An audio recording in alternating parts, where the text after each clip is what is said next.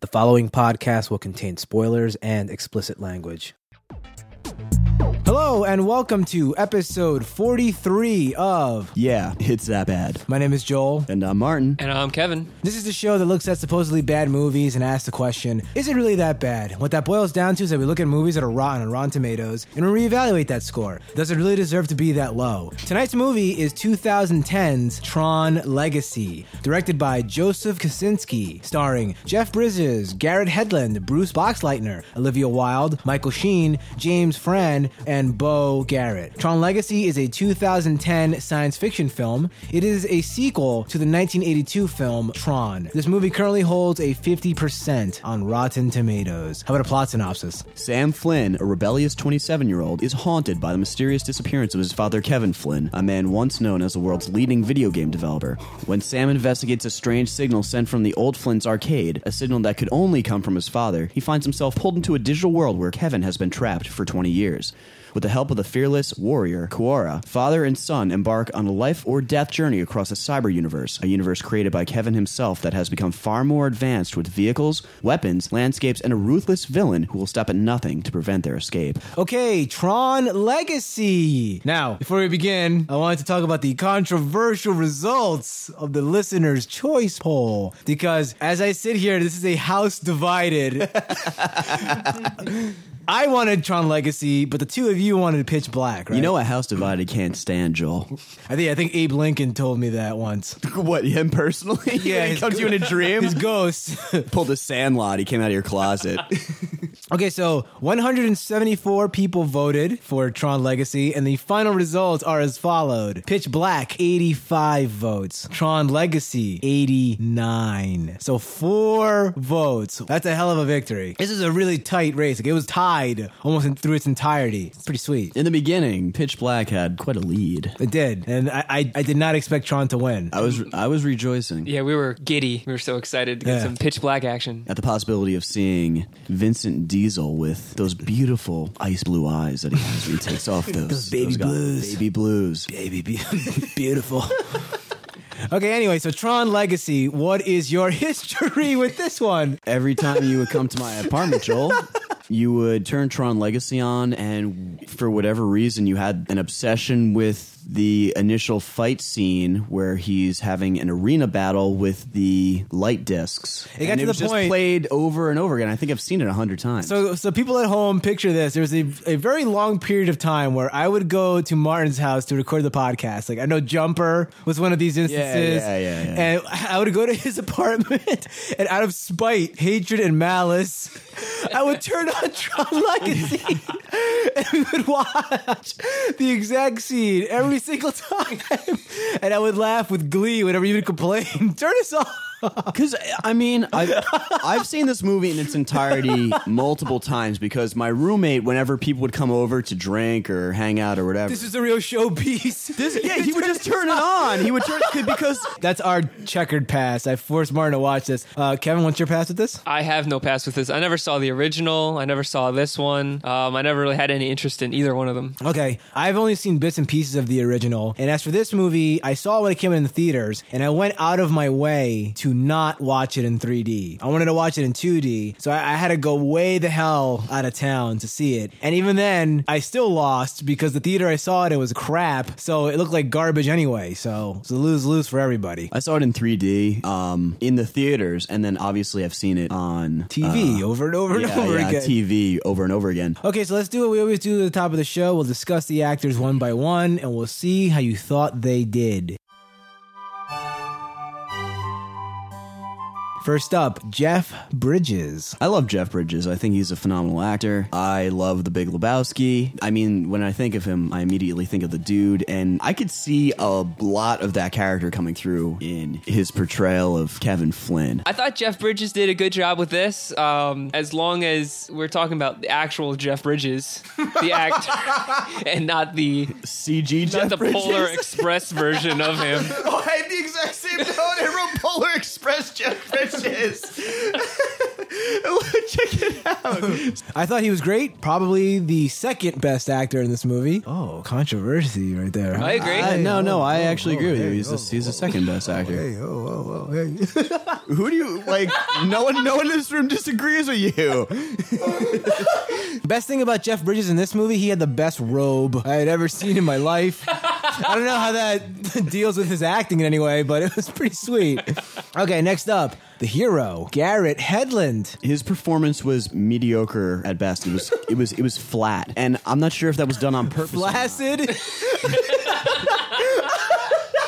Garrett Hedlund was impotent and non-functioning. I really enjoyed this guy, and there was one instance where he has a hood on and he turns around and like looks towards the camera, and I'm reminded of And you got chills. Hayden our boy Christensen. Hayden Christensen. I'm reminded of him in the Star Wars movies, and I immediately compared these two because they're roughly around the same age. I would They're- assume, right? They're both great actors. if this guy was in Jumper, totally a better movie, right? This guy actually emotes a little bit. Well, whatever. I liked him. I, th- I thought he did a good job. I, I really did. I like this character and, and the way this guy did it. Could you picture yourself as that character? Yeah, sure. He is the flat everyman. We discussed his acting prowess in the Twilight episode, I recall. Yes, we did. He is just flat, one tone, monotone, boring. His closest analog is not Hayden Christensen, but our good friend, Sam Worthington. That's his closest isomorph. Shut up!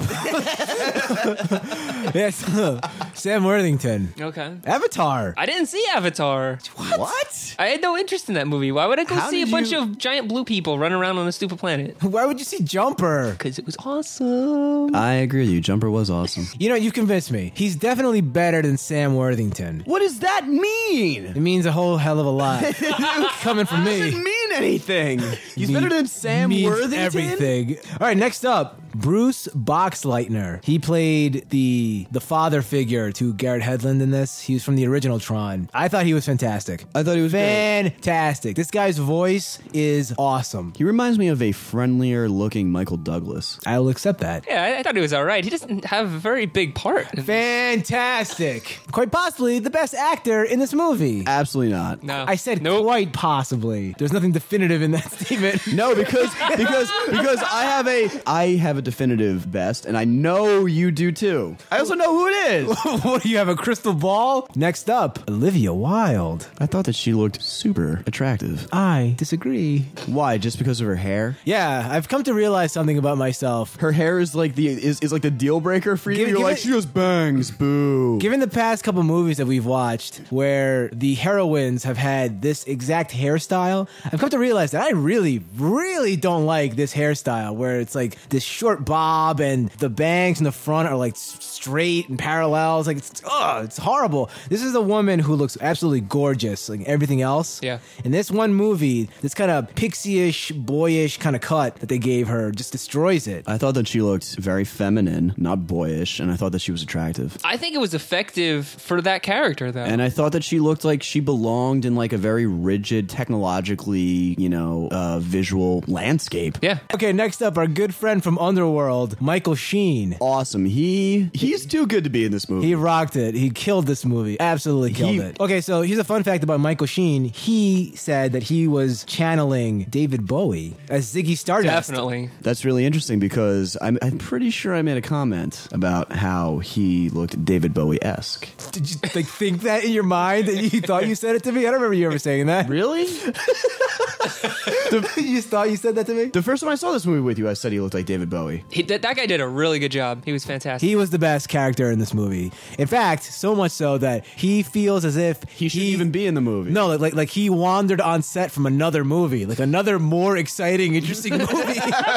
He's like, "Hey guys," swinging his cane around. What's going on in here? It's fantastic. This guy's amazing. He came in from a much better Oscar award winning movie and started acting in this one. And yeah, that's that's pretty much it. Those are the the big heavy hitters in this one. Cillian Murphy. Oh yeah, we got a little cameo from that guy. He was good. It was, a little cameo. I did like him. You know, the reason they did that was to set up a potential sequel with him oh. as the villain. Okay. I would have much rather have seen that plot, but okay. They'll find a way to mucky that up too. So let me give you the brief history on Tron Legacy. Very brief, I hope, because if you go look up Tron Legacy, you will get 800 pages worth of backstory on the making of this thing. There was speculation that Disney would make a sequel film due to the original film's cult following. On July 29, 1999, ZDNet News reported that a Tron sequel or remake was being considered by Pixar. In 2003, Disney released an official sequel to the original film in the form of the video game Tron 2.0, leading to increased speculation over a pending film sequel. At the 2008 San Diego Comic Con, a preliminary teaser trailer labeled Tron, spelled with a 2 instead of an O, was shown as a surprise to convention guests. Joseph Kosinski made his big screen directorial debut with Tron Legacy. His previous work has primarily been with CGI related television commercials, including the Starry Night commercial for Halo 3 and the award winning Mad World commercial for Gears of War. Before Garrett Hedlund was cast as Sam Flynn, other actors considered included Chris Pine, Ryan Gosling, Whoa. Really? and Michael Stahl David. To play the computer program Clu, Jeff Bridges' face was de aged with the same technology used on the curious case of Benjamin Button. Thus, in his role as Flynn, Bridges appears to be his actual age of 61, but as Clu, a program written back in the 1980s, he looks like he's in his 30s. Although the film did not achieve Disney's high expectations, the film was a box office success, making a worldwide total of 500 million. 400 million. Kevin wins again. 400 million. Well played. This movie starts off with a Tron sized version of the Disney logo. Amazing. Amazing. Really cool. Right? When I saw that, I was like, why isn't this in more movies? Like, why don't they like tailor Yes. the, production companies and, and, and, and all that to the movie? It should be done all the time. I- I agree. I agree with you. But the Disney logo in this movie is like the best effect in the movie. I love it. When I remember when I saw this the first time, I was like, "Oh my god, that is so cool." What do you think of that? Uh, no, I thought it looked phenomenal.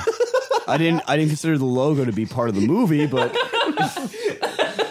I should have just turned it off. Like when the logo came, I was like, "Wow, five out of five. I just tur- turned it off. the movie starts off. We get Jeff Bridges doing his voiceover about the grid. We get our first taste of the Daft Punk soundtrack. which is phenomenal, by the way. Which I, I am going to say that the soundtrack to this movie is better than the movie it's in, without question. Yeah, it's amazing. You know, just the other day, I was uh, thinking about the fact that back in the 80s, early 90s, movies really focused on sound and it was very, like, very orchestral. And we don't really have that anymore, right? Like, the movies today don't really f- seem to focus on, like, having. A memorable soundtrack. Yeah, exactly. Like an Indiana Jones theme song. Or, yeah, or, or Superman Park. or any of those. But this one is definitely like a step back towards that. I mean, this was very memorable. After this opening monologue, we see Jeff Bridges being a father figure to young Sam Flynn, and we get our first taste of digital Jeff Bridges. Now, right off the bat, Kevin, what was your reaction to this? Poor. It looked so poor to me. Did you know that this was going to be in this movie, by the way? I remembered something about it. Yeah. The fact that you just mentioned that it was the same technology they used in Benjamin Button blows my mind because I thought that effect was really good. It looked bench for what it's worth. The effects on Benjamin Button looked very convincing.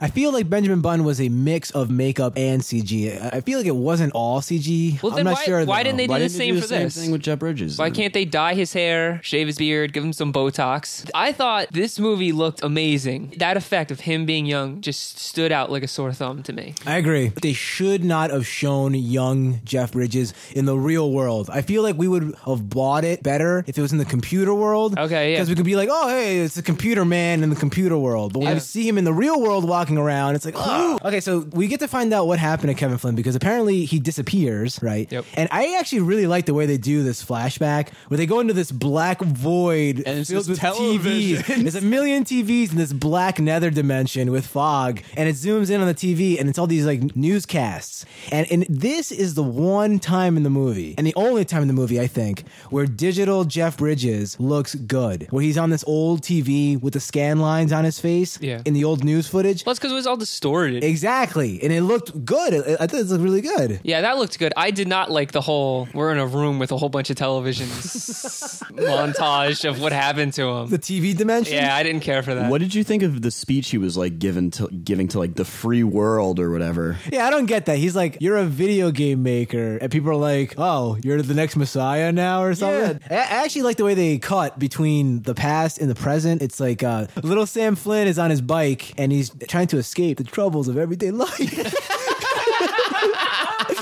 And as he's driving, he's, he's he's he's riding away from the loss of his father. Like his grandparents go, "Sam, come back!" And it kind of echoes, and then it cuts to him in the future, and you can still hear like their parents echoing in his in his mm-hmm. mind. I thought that was a really good cut. It's a good filmmaking. Say what you will about this movie, it's directed well, at Yeah. least. I don't think anyone's going to argue that it's not directed well. I was surprised you said this is a first time director. Yeah, it, it doesn't feel like it, right? No, not at all. you know, And it's kind of surprising that Disney would put this expensive, big budget property in the hands of a first time director. It's true. that is true, but it, their gamble worked out for them because made 400 mil. Now that we finally meet Garrett Hedlund, they kind of set this guy up as being a reckless loner, right? Yeah. He's on his bike. He's breaking all the speed limits. When the He looked awesome, by the way. You thought so? He didn't It looks so cool in movies when people are on their motorcycles doing that stuff. and they show it from like third bird's eye view or whatever. Yeah, but then it, when I'm on the road and someone's doing that, I get so pissed. Oh, when they when they zoom in and out. Yeah, right. You do too, right? Yeah, on the motorcycle. But when it's in the movies, it looks cool. You're like, oh, oh it's awesome. Yeah, like the the cops are chasing Garrett Hedlund. He turns his lights off and he does some evasive maneuvering and Mm-hmm. does some illegal stuff and he escapes. Yeah, so Garrett Hedlund is going to break into his father's old company, Encom, cause a little mischief. As he's breaking into the building, the board of directors apparently is having their midnight board meeting, which just doesn't really happen. I guess the, the chairman of the board announces that the stock's now being traded on the Japanese stock exchange. They're traded worldwide. That doesn't make any sense. It doesn't make any sense. You get listed on one exchange. You don't just get listed on all the exchanges like that. There's no point to it. It's stupid. Were you like shaking your head through this whole thing? I had my my head, my forehead Stock- in my stock- the palm of my hand. Stock is traded. shaking. It is traded 24 hours a day. There's aftermarket There's trading. aftermarket trading. Yeah. There's no There's no point to this. This doesn't make any You listen on sense. several exchanges. I love that this this is the breaking point. I almost turned the movie off. They're having their midnight board meeting, and Sam Flynn is infiltrating his. I guess it's essentially his company because he's majority uh, shareholder. Yep. So he's not, I guess he's not really breaking in. He owns the building. But he's doing a little mischief. Criminal yeah. intent. I was a criminal. Who's he hurting himself? He's breaking and entering. His own building. Yeah, Joel. If you if you if you lost your key to this apartment and you had to climb in through the window, would, would- would the police come and arrest you? All right, so let's just fast forward. Uh, Bruce Boxleitner visits uh, Garrett Hedlund in his apartment on the, the dock. He lives in like a garage warehouse fun house or something. And they're drinking Coors Original, the banquet beer. that, that was choice product placement. in a Disney film. Bruce Boxleitner says, Hey, I got a page on my beeper from your father. It came from the old arcade. You should go check it out. what what year is this supposed to be? Today, it's the present. Why does he have a beeper? Well, Garrett Hedlund says the same thing, and Bruce Boxleitner said, "Your papa told me to, that I have to sleep with this, and I always have, and I still do." Oh, Yeah, exactly. So Garrett Hedlund goes to the arcade, Flynn's arcade in the dilapidated, toxic waste part of town. in the in the heroin district. Exactly. He turns on the machines, and just by sound alone, I picked out Donkey Kong and Pac Man. What do you say to that? Wow, Joel, did I'm you a use real the- winner. There's the Tron machine in the background, which was an actual game from the 80s. Yeah. Garrett Hedlund figures out there's a secret door behind it, swings it open. In the background, by the way, a very important song in the history of our lives is playing. This is now the second movie that we reviewed that has Sweet Dreams from the Eurythmics playing in the background. The last one was such a hit. The last one wasn't done by the Eurythmics, though. it was uh, it was karaoke. Emily Browning sang. okay, so S- Sam Worthington Goes down into Jesus. so then Sam Flynn. Sam Flynn goes down into the Tron Batcave and Yes. gets Honey I Shrunk the Kids into the Tron universe yeah, there's a laser right behind him. with a baseball sitting on it. that allows them. yeah, I, I like the fact that um, his dad invented the iPad screen. Yeah, In right? 1989 or whatever. Yeah. that's pretty cool. And he's hacking on the screen, and he accidentally turns on this laser beam, and he sends himself into the Tron universe. I'll say this: this movie movie's not screwing around. It only took about 23 minutes for us to get into the Tron world. Yep. We're always complaining that it takes him an hour for the mummy to show up. and in this movie, 23 minutes, like we're in. Like people paid to see the Tron movie, you Yep. know, and here it is. I like that a lot. I give him a lot of it. credit for that. I loved it. So Kevin, why don't you describe what the Tron world looks like? Oh, man, it's basically if everything was dark and was outlined with neon lights, right? That's pretty fair to say. But that doesn't do it justice. I mean, it looks really cool. Oh, you, you liked it? I love the way it looked. I agree. This is probably one of the best looking universes that a movie has been set in, mm-hmm. just like conceptual design wise, Yeah. in a very, very long time. It's very impressive what they came up with for this movie. It's essentially set in kind of like a desert wasteland void, and then there's this city that Neo Tokyo. yeah, looking. yeah, it's like a yeah, it's like a Neo Tokyo. The lights kind of look like a Akira esque, like the way that they have like this glowing trails around them. Better question is, how did they fit all that into one megabyte of space? They were better programmers in those days. Oh, they were than we have today. yeah, they were actually because they actually had to work for it. Like they only had like five kilobytes or whatever. You gotta make it all fit into that. Their lines of code They were were way so better. elegant. right, so within like seconds, Garrett Hedlund gets kidnapped. He gets captured by the Tron guards. Right here, when Garrett Hedlund is being taken away, the music, that's when like the Daft Punk music really like kicks in, mm-hmm. like really orchestral, really crazy. And that's when it really hits you. It's like, wow, this is amazing. Yeah, I, I actually wrote down this music's amazing. It's like a digital symphony piece. Well done. our, our boy Garrett, he is taken away, and his punishment is that he's going to be consigned to the games. He has to go to the arena Yeah. and fight for his life. All right, so we meet the sirens, what they're called, uh, these girls that live inside of a wall, and they come out and they strip Garrett Hedlund nude. I actually thought this scene was really stupid. How so? It was incredibly inefficient. this is a computer world, right? Where efficiency is valued. It's just four women, like each one's doing a little bit of taking the clothes off. Then they walk around, they go get his, his armor one piece at a time. It was incredibly inefficient. Would you have preferred they did like a laser where it like generates his suit as it goes? Yeah, up? sure. Anything. So, something like that. Anything besides this. This is stupid. Okay. I really like the way these girls looked, though. The makeup. From what I read in my research, it took th- two or three hours to get their makeup to look like that because they, they look really plasticky, right? Yeah. Yeah, they did. I, They I, I looked- like that look a lot. They were. I think that they looked more robotic than any of the other. Yeah, They did. definitely. Definitely. So our boy Garrett's got his Tron suit on, he's got his disc, and they explain to him, they go, hey, here is your Tron disc. It is extremely important. It records all your memories, everything you learn, you do. Don't lose it. If you lose it, we will kill you. Right? They said that to him. He's like, okay, great. Now go play this game where you take your disc and you throw it around the room. What's that about? Yeah, I, I, I struggled with that too. That it was such an important thing, and then they use it as a weapon. it seems really silly. If I have really important documents on my flash drive, You start throwing it around. I take really good care of it. I don't throw it around the room. That would be like if my thumb drive had like a uh, an energy knife that came out of it, and I could throw it around the room. Like All right, so we get to the infamous scene that I would play over and over again when I was at Martin's house. It's the the Coliseum scene where he's playing the discs of Tron, and the way that they show this thing like turning on, I thought this was the coolest looking thing. I'll give this guy a lot of credit. This director, like the first twenty minutes or so in the Tron world, it's just like cool thing after cool thing. It's like boom, boom, boom. Like he really gets us into this world. I don't even know how to describe this weird geometric shape that the arena was. It was just floating in the sky. it reminded me of like a cargo ship when you see like large cargo freight ships with boxes that are different colors on them, like large metal cargo boxes. They're all stacked in like different geometric shapes on top of one another. That's what this reminded me of. Yeah, and it's rotating, and when it turns on, it makes this really cool like noise, and like Yeah. the light shoots out of it, and there's all these lens flares. I thought this looked amazing. Little fun fact about this Coliseum, I found out that I thought was pretty cool. So the audience in the background, like they were like chanting Yeah. and stomping their feet. Apparently, that sound effect is the audience at Comic Con that came to see the panel for Tron Legacy. Like they That's cool. They, re- they very recorded the fans and they told them like to stomp their feet and do all that stuff, and they used that. Okay, so our our, our buddy Garrett Hedlund is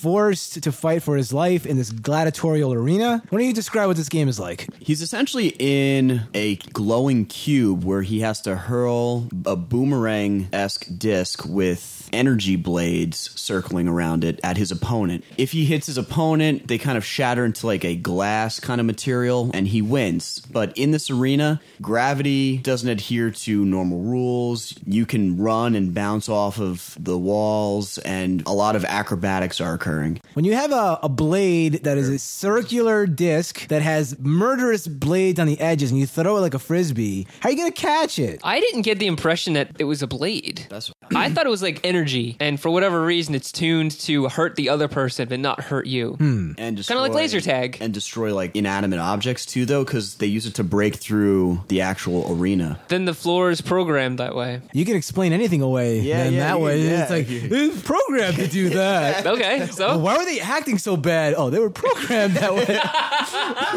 the, the effect of the guys shattering De-resing. was awesome. You like that? Turn into like little pixels. I thought that was really cool. Um, yeah, it looks like they're just shattered glass onto the ground. Yeah, I, I, the effect just it, it blew me away. I, it was like the best I've ever seen that effect look. I also really like the fact that in these fights they properly use slow motion, They did. which is not something you see very often these days. It's usually completely misused. Oh, yeah, so Garrett tries to escape. They set off Rinzler. I guess he was supposed to be like a security program or something. Mr. Smith. Yes, exactly. He's an agent, and he fights Garrett Hedlund. He reminded me a lot of Darth Maul, black, red, and he had two weapons. All right, so so Rinzler like beats the the shit out of Garrett Hedlund. so much so that he goes to cut him, and Garrett Hedlund bleeds, and this little drop of CG blood splatters mm-hmm. on the ground. All right, so it's at this point where Garrett Hedlund meets digital Jeff Bridges for the first time. He's like, "Wow, you look really fake and phony.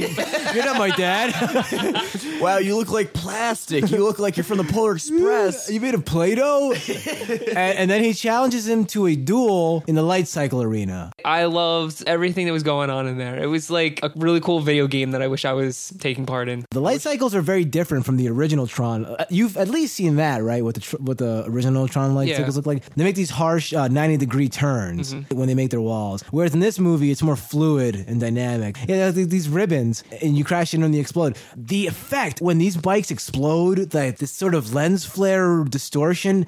Oh my god, that was so cool. Yeah, this whole scene was amazing. Like they're running out. They're really blowing their loads here. Like they're spending everything they got. All the cool stuff is just front loaded mm-hmm. here. I really right? like the way that they run and then dive, and it's just this rod that, like, essentially man. Like, I'm the first time that they show the light cycle manifesting itself around the character, mm-hmm. I was like, "Holy shit, that's awesome looking!" Yeah, that's the good use of slow motion too, where Garrett Yeah. Hedlund Slows down runs and it, like, and, and that generates the, the. Daft Punk music is playing in the back. It's like so cool. Mm-hmm. It reminded me of the It's really, Centurions. it's really swelling, like that. That scene is swelling towards like a fever pitch, kind of. Yeah, it does. All right, so here's my one little bone I have to pick with the light cycle sequence. So towards the end of this session, all of the good guys are being blown away, and there's only like two left. And Garrett Hedlund says to one of them, he goes like, "Listen, we have to work together." And they do. They work together to knock one of them out. So digital Jeff Bridges blows up that other guy, and his light cycle doesn't get destroyed. It, it reverts back to the rod form. Yeah. And Garrett Hedlund picks it up, puts it in his pocket, like he pockets it. Yeah. That never returns in this movie. So? It never comes back. So? He's had a motorcycle in his pocket the entire movie that he could have used at any time. but he didn't need to. He could have used it multiple times in this movie. One. When? Name name one. To escape from the guards, or, or raise some hell at the end there when they when they had like that army. I would have rode her around when Michael Sheen was dancing in the club. yeah, he was showing off. around while Daft Punk is playing. I, I think it's weird. It's it's to me this is the equivalent of in a movie where someone kills another guy and takes his gun, puts it in his pocket, and he never pulls it out and uses it again. I'm okay with that. It bothers me more when the person doesn't pick it up and you're like, pick up the gun. You might need that later. Like, I, I'd rather them playing it safe and then, you know, he was going to use it if he needed it. It makes me feel like maybe there was a scene later on Where he he used used, it, it, they and cut they it. cut it, but they didn't cut him picking up the the extra light cycle. I didn't have an issue with this. All right, so Olivia Wilde makes her grand entrance. She blows into the arena, her stupid bob haircut wafting in the breeze. Her very attractive bob haircut wafting in the breeze. Yeah, so Garrett I think she had a helmet on, guys. Garrett Hedlund, ju- yeah, she has helmet head. Garrett Hedlund j- jumps into her ATV four wheeler thing. And, Looks like a moon rover. yeah, it's crap, and she drives off I the liked it. grid. Sorry, Kevin. Yeah, so crap. as far as I'm concerned, this is the turning point, right? This is when the movie makes its kind of slow descent mm-hmm. into crap. And there is one pivotal moment in this movie where I think is the absolute cutoff point, and we're kind of slowly diving towards it before it makes this steep drop. So see if you guys can guess where that is coming up. All right, so Olivia Wilde takes Garrett Hedlund to meet Jeff Bridges. What do you think of where he lives, Kevin? His pad was pretty sweet. It reminded me of like 2001 Space Odyssey, the way they Yeah. looked in there. What the white floors and the white ceilings? very Yeah, the chandelier, very sterile, yeah. He had that cool uh, wall you could walk through. Oh, yeah. Which is pretty sweet with a pool out there overlooking the city. Prime real estate, really. I would have loved to live in an apartment like that. It's Oh, yeah. sweet looking, right? Yeah. This is, I think, the first instance where they show them drinking that blue liquid that shows up over and over and over again in this movie. Yeah. What What is that supposed to be? Energon. Energon's from Transformers. Exactly. Yeah, there's a lot of eating and drinking in this movie, which didn't make any sense to me. First off, where did that come from? Where did that pig come from that they were eating? the digital pig. yeah, the digital pig. Where did that come it from? shows that Jeff Bridges can like create anything he wants. He can change the code. He's the one. Essentially, right? He's kind of like a god there. Well, yeah, Jeff Bridges. That's that's what I, I assume that Jeff Bridges is God in this universe. But he's not writing the code from inside, right? He wrote the code outside. He can write didn't it he? anywhere he wants. They kind of make it seem like he can manipulate things at will, but he chooses not to. Why? It shows him meditating. He's like, he's like, you shouldn't interfere. Yeah, because it causes more chaos, his interference. It's very Buddhist. In fact, you know, Jeff Bridges brought on his own spiritual consultant to help him write the script. No, re- really? Yeah, yes, like a Buddhist monk or something. I'm not making that up. awesome. Okay, so this is one of my favorite scenes in the movie. So Jeff Bridges and Garrett Hedlund, they're reunited. Father and son reunited at last. First off, he hasn't seen this guy in 20 years, yet he recognizes him immediately. Yep. He's like, oh, hey, Sam, what's up? How you been? and then my favorite line in the entire movie, he goes up to him, to Garrett Hedlund, grabs him and goes, you're big. You're huge. Am I back at the Top Gun Academy? Like, Okay, so after this, Sam essentially has kind of like a uh, disagreement with his father, where he wants to to stop Clu and he wants to get everybody out of. He wants to bring his papa back He wants to bring. He, he wants to to get everybody world. out, and Jeff Bridges essentially says, "No, Clu will be waiting for you. This is what he's wanted the whole time." And he alludes to the fact that Clu has been after him, and that he is the key for Clu to essentially get out and wreak havoc on the real world. I don't even know if we even bothered to describe this. So we've been calling him Clu. Clu is the digital Jeff Bridges that Jeff Bridges created to help him make a more perfect world, and he kind of rebelled against his master, very much like Frankenstein in Van Helsing. okay, So Tron starts with a uh, Black with and a white flashback. It's this point where we find out what uh, Olivia Wilde, what she's supposed to be. Who wants to tackle this? I know don't, because know- I still don't know what she is. Martin is uh, really champing at the bit here to. All right, she's supposed to be a isomorphic algorithm, which is what Jeff Bridges believes will solve world hunger, World peace. world peace. It'll solve world It'll- peace. It'll- Yeah, yeah. That's an. that's the end of world peace. We can finally get rid of that. that scourge. It will create world peace. It'll solve disease. People will be able to live forever. Everyone will be one. How? I'm glad you asked that, Joel. Oh, great. oh man. An isomorphic algorithm. Well, the word isomorphic means. Oh it happens- God! no, no, stop. It comes from the Latin root.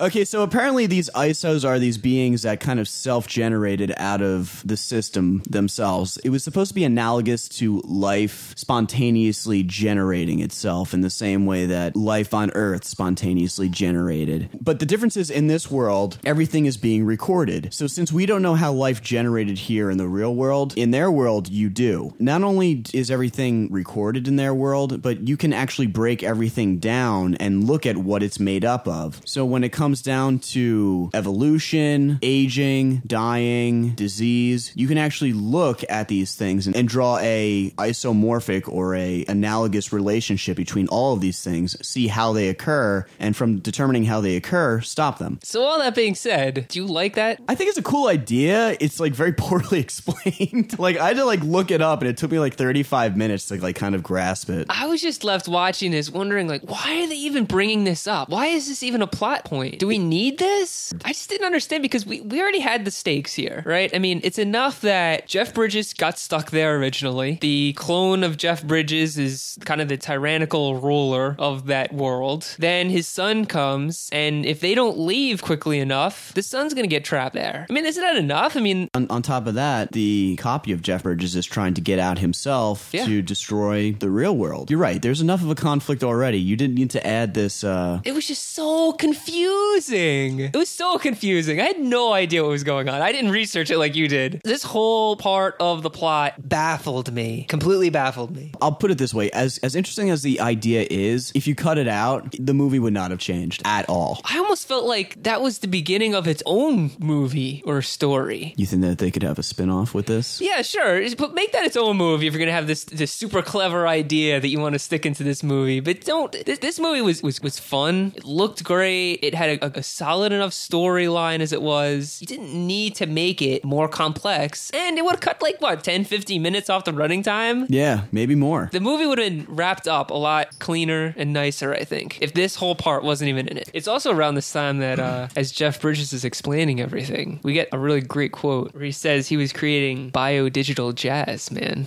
What'd you think of that quote, Joel? Biodigital jazz. That's the most memorable line in this movie. That's the only memorable quote in this movie, right? Yeah, that's the only one Yeah. that I that I remember. Mm-hmm. Yeah, Olivia Wilde explains to Garrett Hedlund, she goes, Hey, Jeff Bridges made this light cycle back in 1989 or whatever, and it is amazing. It is the fastest light cycle ever built. It is incredible. Check it out. Awesome, right? Garrett Hedlund goes like, cool. So he steals it and uses it to get back to the grid. Mm-hmm. And literally within five seconds of being back in the grid, he ditches the greatest light cycle ever built. He trades it to a digital hobo, a digital bum for his dirty, smelly Tron jacket. You know, actually, this would have been a way better place to use that extra light cycle, right? Instead of stealing the awesome one and just giving it away, he could have used that extra one he pocketed. Why did he just? Why would you give a light cycle away for a jacket? That's not a fair trade. Uh, well, the extra light cycle wouldn't have worked outside of the grid. Right. So he needed the, the, the good light cycle to get back.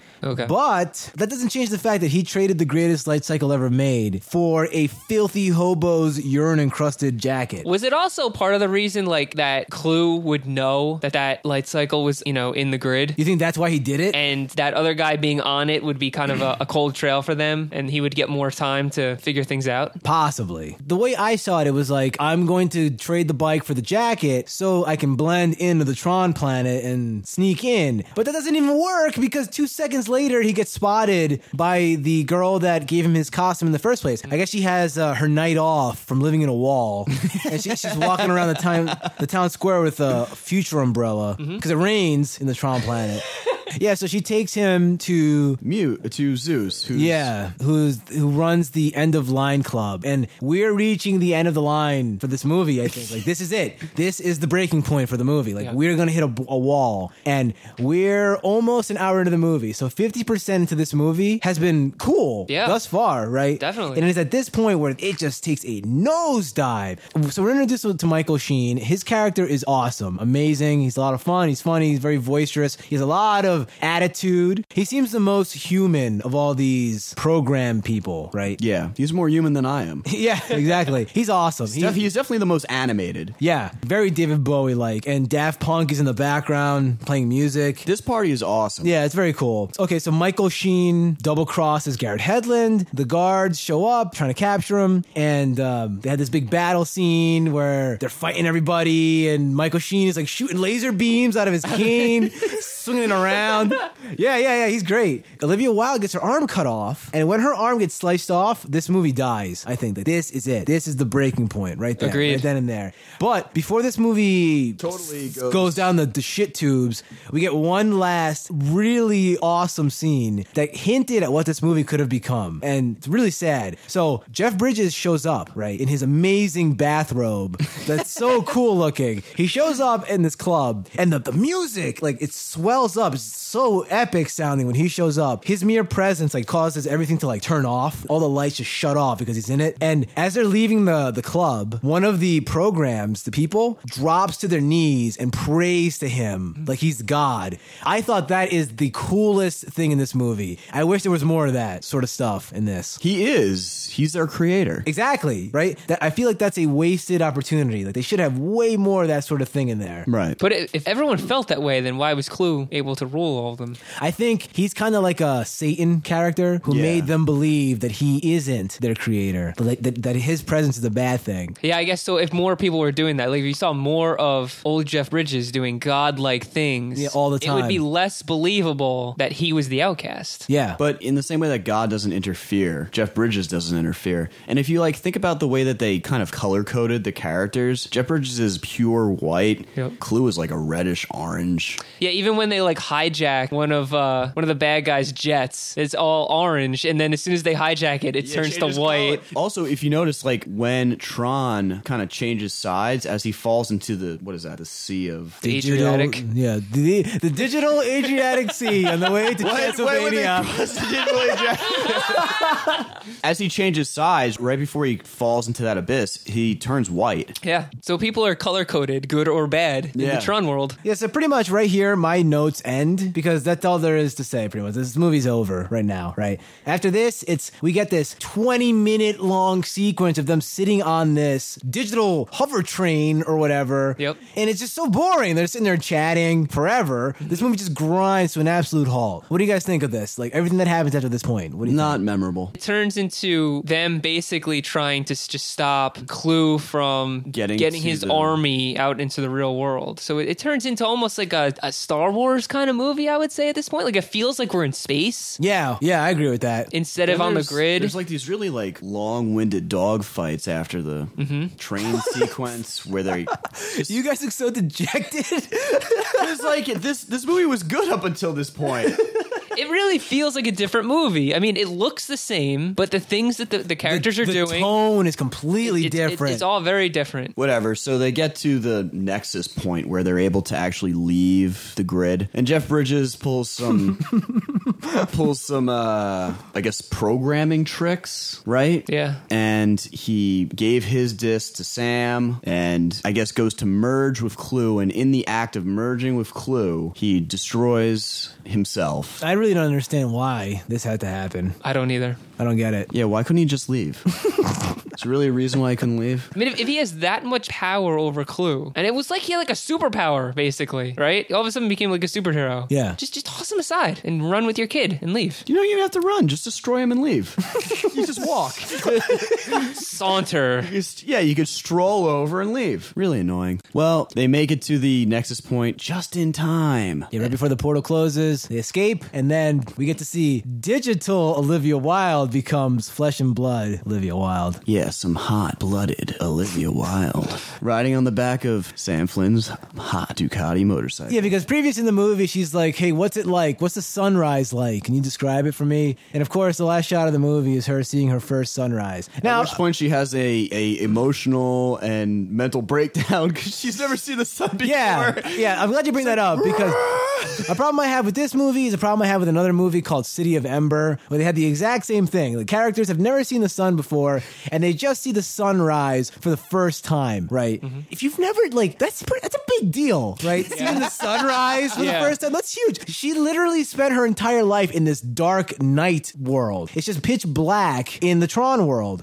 All of a sudden, you see like sun rays. You feel warmth. That's a, that's a big deal. Like the look on her face was like placid, hmm, Serene. Wow, look at that. Huh, little Would she, would she even be able to see? Wouldn't she be like a newborn opening her eyes for the first time? Wouldn't it be blinding? The light? She should be screaming in Like, yeah. What her, is her, uh, eye- her eyes should be burning out of her skull right then. If we do have a Tron 3, She should be- TR3N. Tristran. yeah. If they make that, that's what I want to see. I want to see how she deals with the real world. Her expecting technology to be way more advanced mm-hmm. than, it, than it actually is. And like, They're like, this is a toilet. yeah, it's like, what, what is this? Her eating real food, you know, you know, that kind of stuff. That'd be She, fun. she doesn't know how to pee. And then we'll see how the just ice- wear a diaper for a week. yeah, then we'll get to see how these isomorphs really do alter human history, I guess, right? I bet you they'll they'll totally abandon that plot point if they make a sequel. Yeah, probably. And they'll, they'll probably go back into the Tron world somehow. Okay, so that's it. That was Tron Legacy. Let's find out what the real critics had to say about this movie.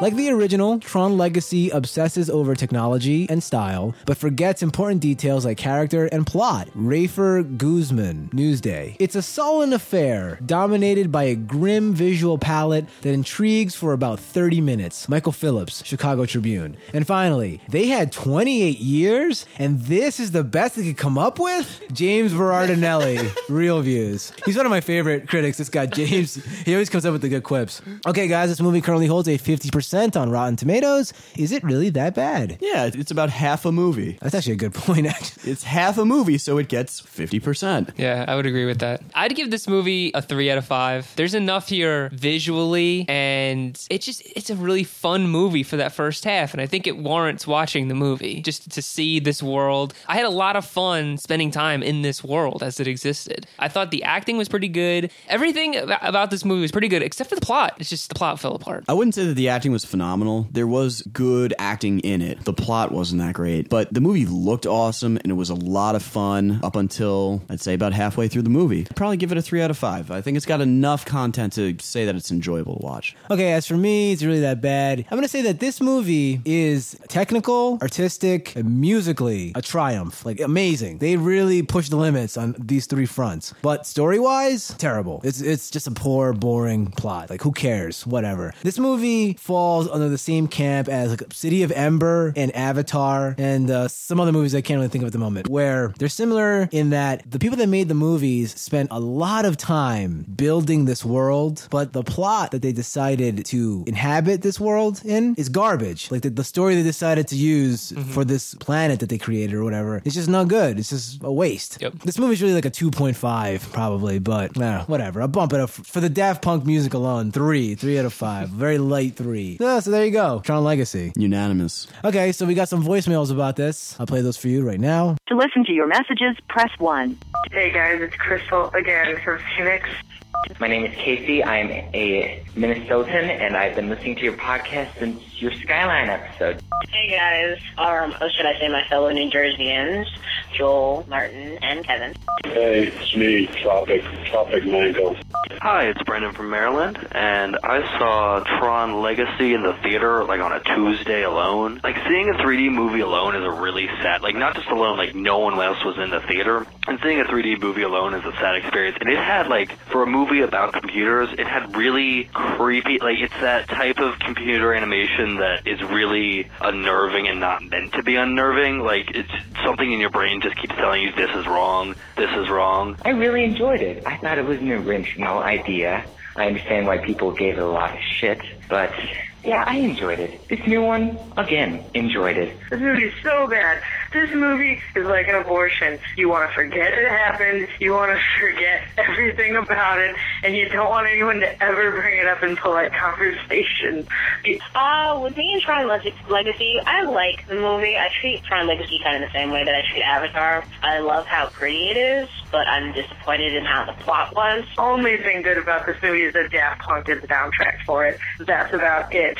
The new kid, I forgot his name, but he, he's really good. Uh, Garrett Hedlund isn't exactly, uh, he is leading man material visually, but for all intents and purposes of going along with his line reading, he's starting to reach Hayden Christensen levels of boringness, which I'm very disappointed by because I was hoping that he would be like a new beacon of light for those sandy-haired, pretty-faced blue-eyed wonder kind. Olivia Wilde, who I love dearly, I was very disappointed in her performance of this movie. She was awesome up until the whole introduction of where she came from and the origin story of her character. You got Olivia Wilde, who has no facial expressions ever, which sort of works to her advantage in this movie, I suppose. This whole introduction of weird betas that came out of nowhere and just created themselves in the Tron world and needed to be taken into the real world to be used to learn from medically and scientifically.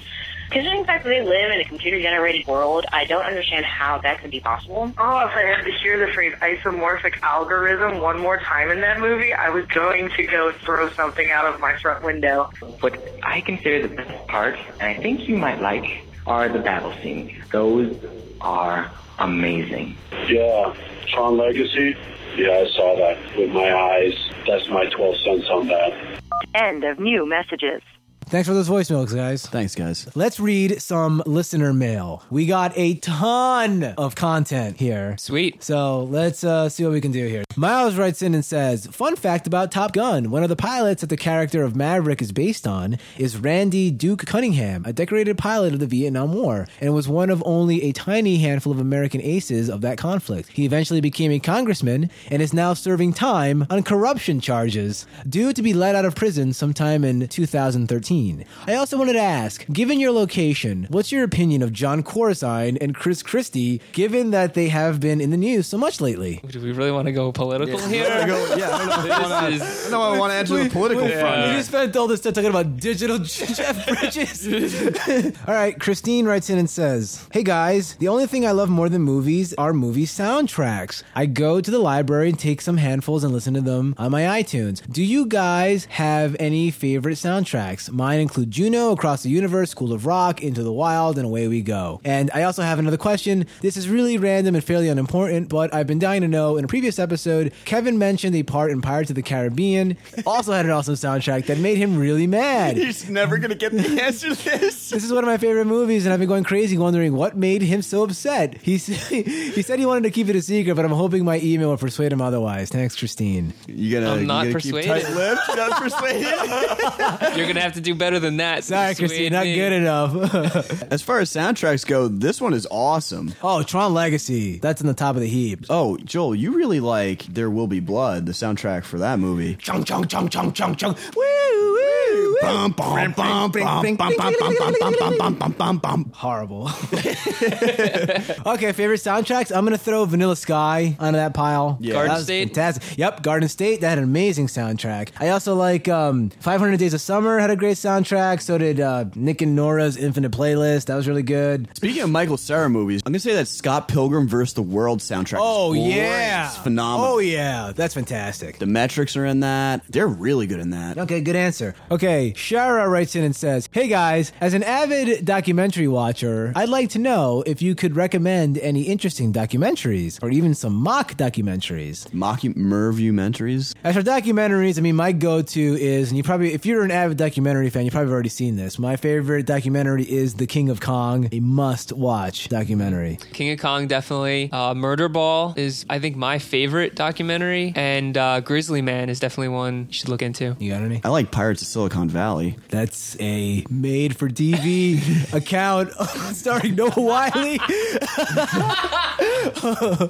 And uh, Enron, smartest guys in the room. Oh, that's good. That's a good one. I like um, Taxi to the Dark Side, Mr. Death, Thin Blue Line. What was the Banksy one? Oh, yeah. uh, That exit, really exit to the gift Yeah, shop. Exit to the gift shop's really good. Life in a Day I saw recently, and I thought that was really good. That was the uh, YouTube movie. God, I know that. Uh, Man on Wire is pretty good. Hoop Dreams is good. That's an old one. That's a good one. I would prefer to watch a really good documentary versus a really good movie. You like the? Uh, What do you say to that? Because it's real, Because right? it's real. You like It actually happened. Yeah. true to life tales. What about pornography? That's a documentary, right?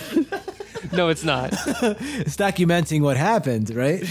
Jack writes in and says, I don't know if you guys were aware of this movie, but this is pretty interesting. Kevin Spacey, Morgan Freeman, LL Cool J, and Justin Timberlake all starred in a movie called Edison. Apparently, this movie was so bad that after only a few critics reviewed it, they canceled its release. It currently holds a 0% on Rotten Tomatoes. Not necessarily good for a review, but just wanted to note its existence. It's a lot of star power to just kind of How would make we it disappear. even? How would we even get access to it? though. It's out there apparently. You, can- you can see it on Yeah? DVD and stuff. Yeah. Would you watch it? Just out of curiosity. Interesting, yeah, right? Just out of curiosity. This is an interesting question, and I'm, I'm kind of interested to see what Kevin has to say about this. Adam writes in and says, Gentlemen, here's my question for you. You mentioned a couple weeks ago how comedies are hard to judge as good or bad because it all depends on taste. My question What makes for a good drama? More importantly, what makes for a bad drama? I'd be interested to see you guys tackle a bad drama because I think bad dramatic films are truly unwatchable. In bad sci fi, there's special effects to watch. In bad action, there's fight sequences. But in bad drama, there is nothing to take away from the horrible atrocity on screen. So, what makes a bad drama? Would you guys consider doing a bad drama? And if you do, may I suggest the Kevin Kline stinker from 2005, De-Lovely? Thanks, Adam. First off, I like that he calls us gentlemen. I Keep- agree. Keep, that up, guys.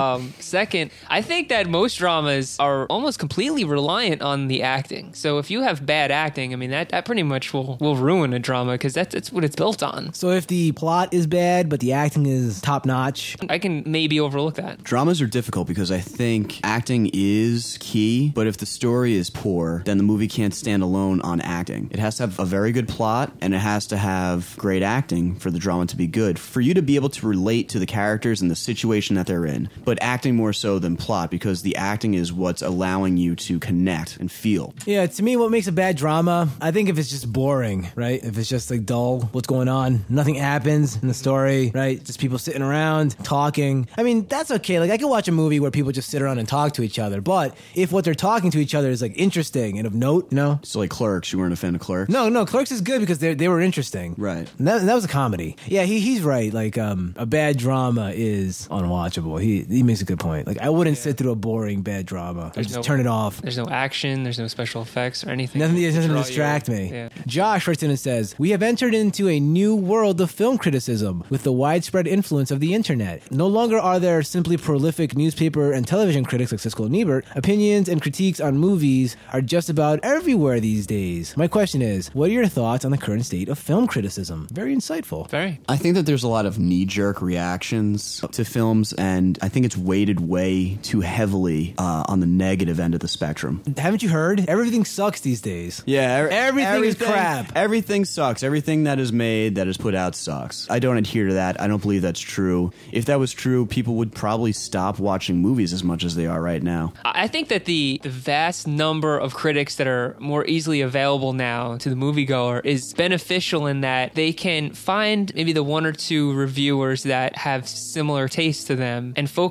on them to know if, you know, they should spend their hard earned money going to the movies. Because previously, before you could find all this on the internet, if you didn't really have the same taste as Siskel, Ebert, and whoever was writing in your local newspaper, then their views didn't help you at all decide whether you should go see a movie or not. So now you actually can find someone that maybe shares the same taste as you. I mean, that's that's essentially the job of the critic is to help you determine whether or not you are going to spend your time and money to go see a movie. This reminds me of an interesting documentary you should check out called Heckler, starring Jamie Kennedy, which Kevin hated. I Kevin hated it. I like it a lot though, but it's all about like the current state of criticism. So we have two more listeners checking in internationally. Janie writes in. It says, "Hi, I'm from Quebec. Just want to say I love your podcast. Thanks for making them." And Nick is from the UK. I want you guys to buckle your seatbelts because we're about to go down a, down the spiral here. down this rambling mess. You know what? Bet he's one of our English Premier League fans. Yeah, probably. I guarantee you he's not. Okay, Nick writes in and says, Watcha from the UK. Hey, matey peeps. Have a lot to thank you for. First episode I listened to was the Twilight podcast and have repeated many of your arguments as my own to my Twihard wife. But I should also say that if you insult Kate Beckinsale again on your podcast, I will personally engage a campaign to recolonize the USA. This isn't a request for a review of a shit film, but if you did want to plumb the depths of UK film industry, I would suggest Sex Lives of the Potato Men or Lesbian Vampire Killers, both of which are like being smashed in the eyes by someone who hates film so much they want your kids to know about it. And to add a mea culpa, I despise going to the cinema as I don't understand why, if you can't get 100% drunk teenagers to behave themselves at a school dance, I should have to sit next to these to watch something I've paid money to see. And the light are are kept on too bright and the sound is too low? And why can't people put their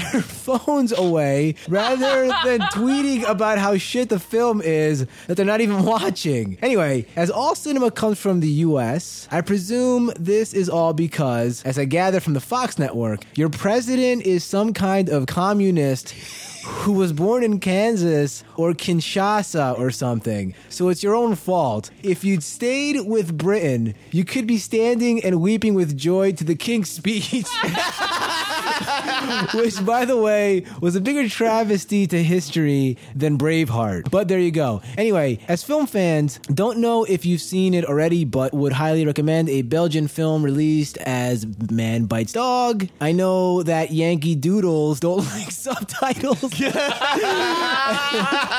and that because Bill O'Reilly says your schools never taught you how to read. but I would seriously check it out. FOMO faux show, as they say on the television series The Wire. So there you go. Check out the film, keep it up, shut the hell up about Kate Beckinsale, and hope you're all well and good. Would have left this as a message, but I don't have Skype and I'm not going to phone the US on my landline. Have you seen the prices these days? It's ridiculous. and what's with the euro tanking? Although we're not part of it, etc., etc. P.S. Drunk. Cheers with a hundred E's. Whew. I'm really happy that our friends in England are watching The Wire. I'm stoked about that. I love The Wire. I lived in Baltimore for a while. That's the best thing you got out of that was you're happy they're watching The Wire? Yeah, yeah, that's exactly what I got out of it. well, I'm glad that someone's listening to this drunk. I'm kind of wishing I was drunk right now. And now it's time for the question of the week. And the question was Can you name a movie that traumatized you? There are so many here. This is what we're going to do. I'm going to read some of them, and you're going to read some of them, and then you're going to read some of them. Get Go. you involved into this. Go ahead. Catherine says, Three words, a human centipede. Never will I have the urge to wander around the woods at night and trust an old foreign man to get me home. Uh, Catherine writes in and Would you have says, originally have had that urge? Crystal writes in and says, The Rainbow and the Serpent. I still have very vivid and disturbing nightmares about this movie for some godforsaken reason. Maybe because I watched it when I was 10. Parenting fail. Danny writes in and says, The movie Frozen. Three people get stuck in a ski lift, frostbitten, and there's wolves. Now, I love horror movies and I'm into bizarre foreign revenge films. I can handle gore or whatever. I could not handle this movie. I literally started shaking and had to leave the room while my husband finished it. Boudoir Babe said earlier this year, I finished watching Eraserhead by David Lynch. I'd seen Twin Peaks and Mulholland Drive but before I knew David Lynch worked strictly in the realm of the of oddness, but nothing prepared me for that movie. I have never had a, a more visceral reaction to a movie. I was literally pushing myself back into the couch cushions to get as far away from the TV as possible. I felt physically sick, disturbed, and terrified while watching it. Maury says, Fire in the Sky. The whole needle probe and the eyeball scene was too excruciatingly detailed and goes on for too long than I was comfortable with. I still freak out whenever anything gets too close to my eyes. Lucianne said, probably go with Clockwork Orange. My parents thought it would be a fun movie to watch one night in which I couldn't sleep. After that, even if I'd wanted to go to sleep, I wasn't able to. Oh lord, the scars. Nate the Ape 21 said, I was young when I saw arachnophobia, and it scared me for years. I would check lamps, shoes, under toilet seats, always thinking there was a spider waiting to attack. Growing up on a farm with millions of black widows didn't help anything. Even now, spiders creep me out. Thanks, arachnophobia. JD said, The Last Exorcism. The final scene in the woods deeply disturbed me. I didn't want to sleep after it ended just in case it, it infected my REM cycles. Joe Iden said, For me, the film is a little known zombie flick from the 70s called Children Shouldn't Play with Dead Things. This low budget horror flick scared the hell out of me as a kid. For the longest time, I would not watch any type of zombie film. To this day, any type of gore, even the slightest, reminds me of that film and the fear it instilled in me. That was like 30 plus years ago. You would think I would be over it, but damn it, I'm not. Ray said, Mars Attacks. I enjoy the movie now, but when I first saw it, I was pretty young and I was not prepared for the scene where Sarah Jessica Parker and a chihuahua had their heads switched. That and the design of the aliens topped with the death of Michael J. Fox's character. I had a huge crush on Fox as a kid and still do. had already freaked me out a bit. Of course, I find all this funny now, save for killing Fox, but back when I was 10 sitting up in the attic of a creaking, century old house, every time I would close my eyes, I would see the alien stitching Parker's oversized head to the dog's body. That scene was never really actually shown in the movie, but my imagination took it to pretty horrific levels. Ian said, Pee Wee's Big Adventure traumatized me as a child. Don't get me wrong, I love both Pee Wee Herman and Paul Reubens, but the large Marge claymation face transformation terrified me as a kid. I can mostly stomach the scene now, but the hairs on the back of my neck still stand up. Plus, the whole film's strangely unnerving, from the soundtrack to the imagery, probably owing to Tim Burton's directing style. Heather said, I hate E.T. When I was a little girl, my aunt took me to see E.T. in the theater, and I cried and freaked out anytime E.T. was on the screen. To this day, I get a full body shudder when it's on, and have to either change the channel or leave the room. I'm 35 years old, have yet to watch the movie in its entirety, and I can only take it in small portions. Why do people think E.T.'s cute and lovable? He looks like he would be cold, clammy, and smell fishy. he does actually. Like he looks like he smells like a fish. Sean from Salt Lake said, Frequency, with a surprisingly adequate performance by Quaid. Phenomenal movie, but when I was a sprite young boy of seven, three of my high school age sisters, I'm the youngest of nine kids, took me to see it one weekend when they babysat me. For a couple years after, I couldn't shake the fear that a homicidal maniac was laying in wait under my bed to stab me and bury my frightened corpse. Okay, as for next week's question of the week, we went out to our Facebook fans for suggestions for the question of the week, and the winner was Justin, and his question was, What is an Academy Award winning movie that you hate? Martin? I greatly dislike the Slumdog Millionaire. that is so disappointing. I loved Slumdog Millionaire. I didn't care for Crash. I did not like Crash. I didn't care for Slumdog either. Soulless bastards. Yeah. I didn't think Crash was that good, to be honest. The one I hate I thought goes to Million Dollar Baby. That was a great movie. Whoa. Man. Poo. poo poo? Poo poo. Poo poo? Yeah, the, the pretty good figured review. poo poo? Okay, so there you go. Head on over to yeahitsthatbad.com. Leave a comment on this episode's page with your answer. Okay, now it's time to announce the movies for the next listener's choice poll. I got a doozy here. This one kind of hit me the other day. I think this, this could be fun. This could be a fun one. All right. I want to bring it back to uh, childhood movies, our childhood specifically.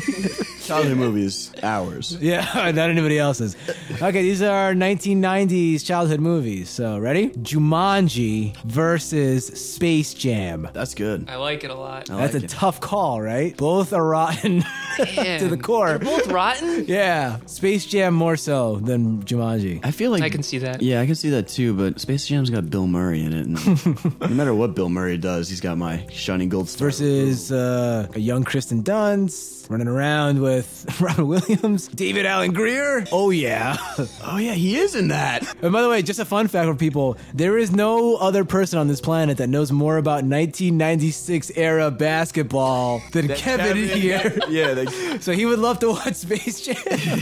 okay, so once again, the choices are Jumanji versus Space Jam. Head on over to yeahitsthatbad.com where you can vote in the poll. As for next week's movie, I felt it was high time that we revisited one of our old friends and do a sequel to a movie that we did in the past. The time has come for us to revisit our friend Michael Bay and watch Transformers 2. I don't want to do Rise of the Fallen. I don't want to do that. People have been clamoring for this, so now's a chance. Transformers 2. It's finally upon us. All right, so to recap, head on over to yeahitsthatbad.com where you can vote in the poll for Jumanji versus Space Jam and tune in next week when we will be reviewing Transformers 2. Thanks for listening to the show. If you like what you've heard, please consider subscribing. We have a new episode every Tuesday. Please leave us a positive review on iTunes. Those five-star reviews really do help out the show. Head on over to facebook.com slash yeah it's that bad where you can click the like button and help spread the word of the show to all your friends. You can also follow us on Twitter at yeah it's bad. And you can listen to the show on your non iPhone or Zune devices via Stitcher. And you can get that at stitcher.com. Once again, thanks for listening to the show. See you next time.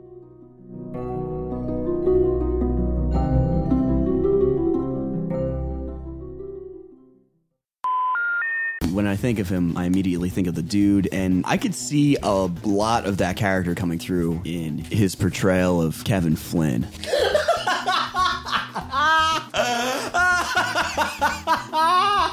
idea what that's funny. All right, go ahead, your turn. I thought, uh. his portrayal of Kevin Flynn. I, I don't understand why, why, why that's funny. I don't know. Why is that funny? Lose my cool. why? Like why? Why is that funny? Get the giggles.